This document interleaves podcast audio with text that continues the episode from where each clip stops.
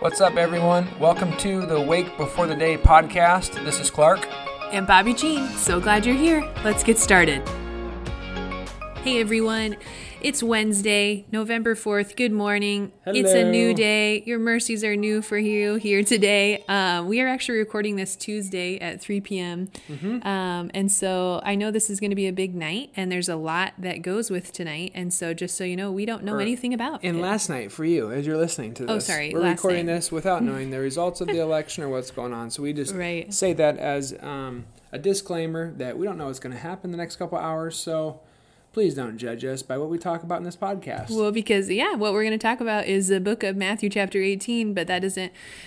It's still a great day, It and is. Jesus is King and Lord over life, and as we're going to talk about that. As Grandpa Korver always says, Pastor Harold, if God didn't die, He's still on the throne. Everything's going to be okay. And folks, God is still alive and He's still on His throne.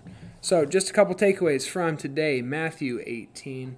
I want to kick it off just looking at verse 4. This Kick was very it. convicting. I'm going to kick it. I'm going to kick it. it. real good. Uh, verse 4.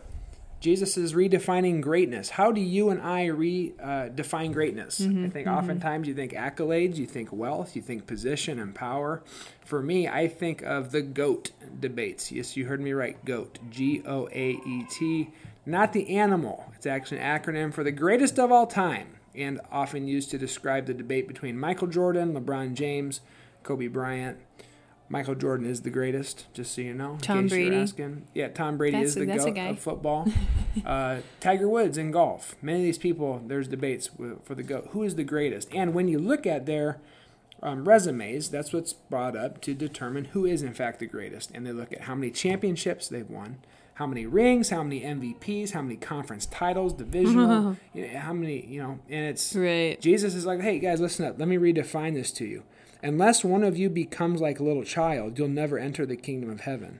Therefore, whoever takes the lowly position of this child is the greatest in the hmm. kingdom of heaven. And just a reminder the kingdom of heaven is where Jesus Christ rules and reigns. And so, if Christ is in your heart, if he's in your home, he's in your relationships, Jesus is saying, You want to be great? Be like a child have the faith of a child, um, serve in humility, um, like Jesus talks about in other passages.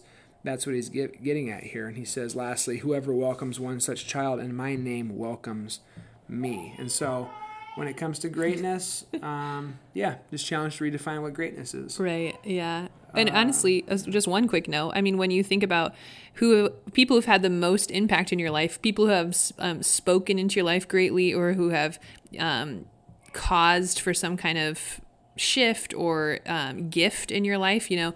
Like Clark said, it's, there's these athletes or people out there that are that have a lot or do a lot, but it's really people in your lives that are just intimate, that are that are serving in your life, that play these huge roles, that are you know. Anyway, I was just thinking about Grandma's birthday. Yeah. So it was Gigi's birthday last week, and she's somebody.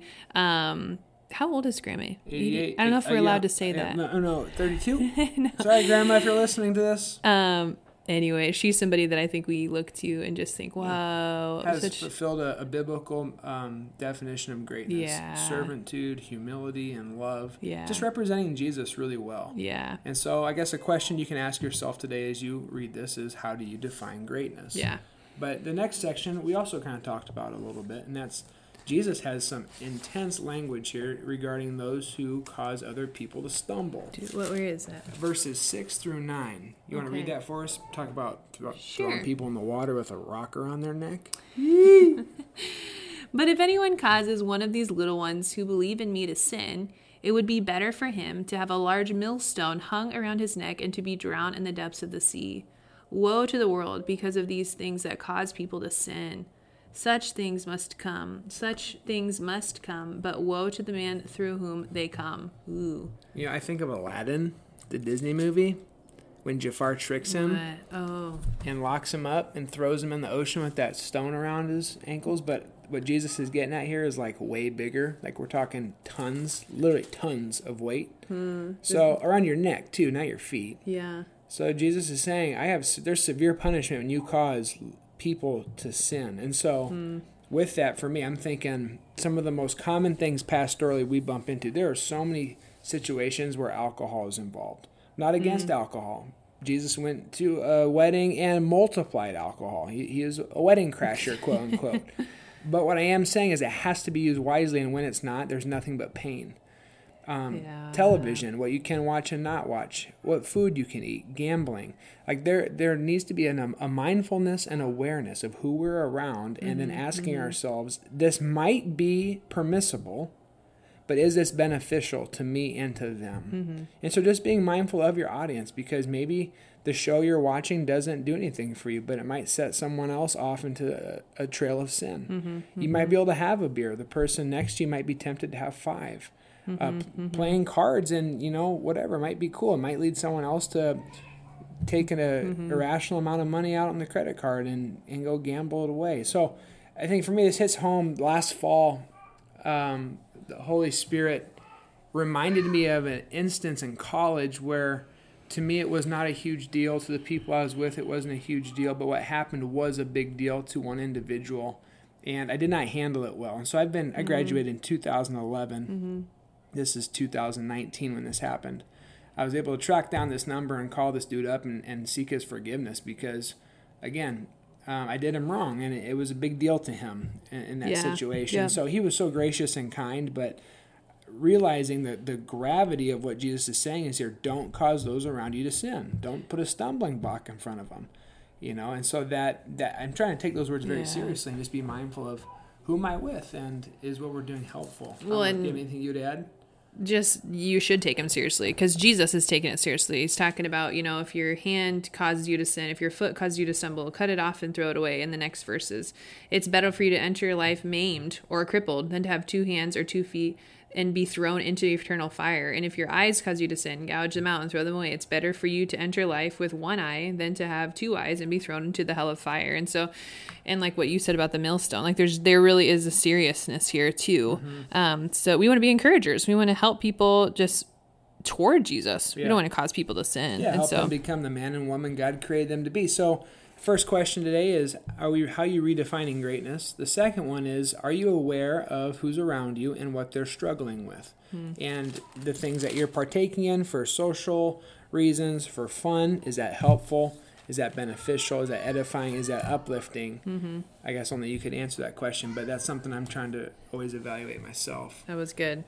Where I'm going to kind of camp a little bit just for the last couple minutes here is actually verses 15 through 20. And so I'll, I'll touch on a little bit of them, but essentially it's talking about um, actually uh, church discipline a little bit. That's and always a fun conversation. And what I want to point out though is like why this is so helpful. So this is verse 15. If your brother sins against you, go and show him his fault just between the two of you. If he listens to you, you have won your brother over. So I'll stop there. What why that's so helpful and I just thank you Jesus for that because um he's talking about this is actually a private thing at first. If your brother Oh, we got somebody waking up from nap time. Hey, that's all right. I'll go handle it. You keep talking. Okay. Baby is awake. Look at the baby. um this is just such a gracious gracious thing uh, that Jesus is talking about. If your brother sins against you, go and show him his fault just between the two of you. So this is in private. They're saying if if you um, feel hurt, if there has been something um, of a, a brother that's come against you, then um, go talk to them about it. I think often, sometimes, you know, I'm going to use this word and I have quotations up. If you could see me, you would see this. A lot of times we process with other people. And I do think that with trusted people, that can be a helpful thing to process maybe some type of hurt or confrontation. Um, but I think what is most helpful is if you go directly to that person because sometimes and I would actually say, in my experience, they don't know that they did that. Or maybe they did that, and this was a time to step in with truth and love and say, that hurt me. And, and maybe you do need to, quote, process before that happens. But I would encourage you to do that with a safe person, um, not to do that with someone that would um, share your processing. And so, a friend of ours, Alicia Vandenbosch, uh, hey, Alicia, if you're listening, miss you guys. She had this great quote in couples ministry a while ago, and I was actually recalling that as I read this.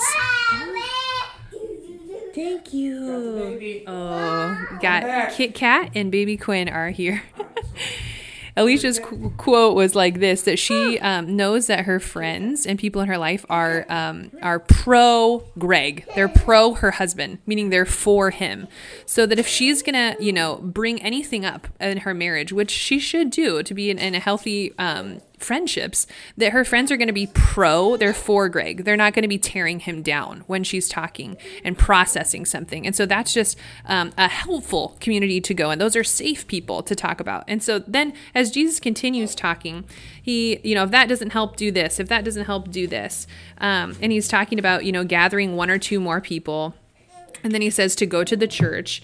And then um, at the end here, I do want to end on this verse. These are verses, um, I'll end with verse 20. Um, and 19 and 20. And again, I tell you that if two of you ask on earth, um, agree about anything you ask for, it will be done in heaven by my Father in heaven. For where two or three come together in my name, there I am with them. And so I think sometimes Clark and I were processing a little bit about, Talk this about verse. Misunderstandings. yeah. Clark's saying talk about the misunderstandings and as we processed it there there seems to be misunderstandings when people throw this verse out there you know for where two or three are come together in my name um, i'm there and that kind of seems like this this place that's um, you know maybe god wasn't present before and so there's this there's misconception that if we're in agreement then god's here now but he wasn't here before and so that's not what this is saying um, and then also uh, what's this clark then god is present with them Well, yeah, it's as if it's as if there two or three are gathered. God wasn't there before, but now He is present. Did you Yeah. say that? Yeah. What's the other thing I wrote down? I don't know. You wrote down something. I can't really read your. In agreement, God will bless it. Oh yeah. It's as if like if two or three people are in agreement, then now we're gonna get our prayers answered. We're in agreement, so God's gonna do His thing. Where Okay. that's not exactly how it works either. Right. So actually, this verse is. Oh, can I see that? Thank you. this verse is talking about church discipline and repentance. And it's saying when two or three are coming together and we're seeking the Lord, we're seeking to be like minded, then definitely the Lord is in that. There's an ESV study Bible quote that sounds like this Jesus affirms that he will be divinely present among his disciples as they seek unity in rendering decisions. And so that's just a little encouragement today is um, sometimes those conversations are difficult and awkward and hard. And um, and the in the end though, I would I would say that they're really healing and they're actually holy. They're holy conversations that Jesus is encouraging us to have. So thanks so much for listening, you guys. I'm gonna go uh, help change a diaper and we're gonna play some games. And I hope you are blessed today. Go ahead and read Matthew 18 because I know you're gonna meet the Lord. I just changed a diaper. It's all done. okay, great. God bless you all. Have a fantastic week. The Lord bless you and keep you. The Lord make his face shine on you and be gracious to you. The Lord turn his countenance toward you and give you his peace. Have a great day.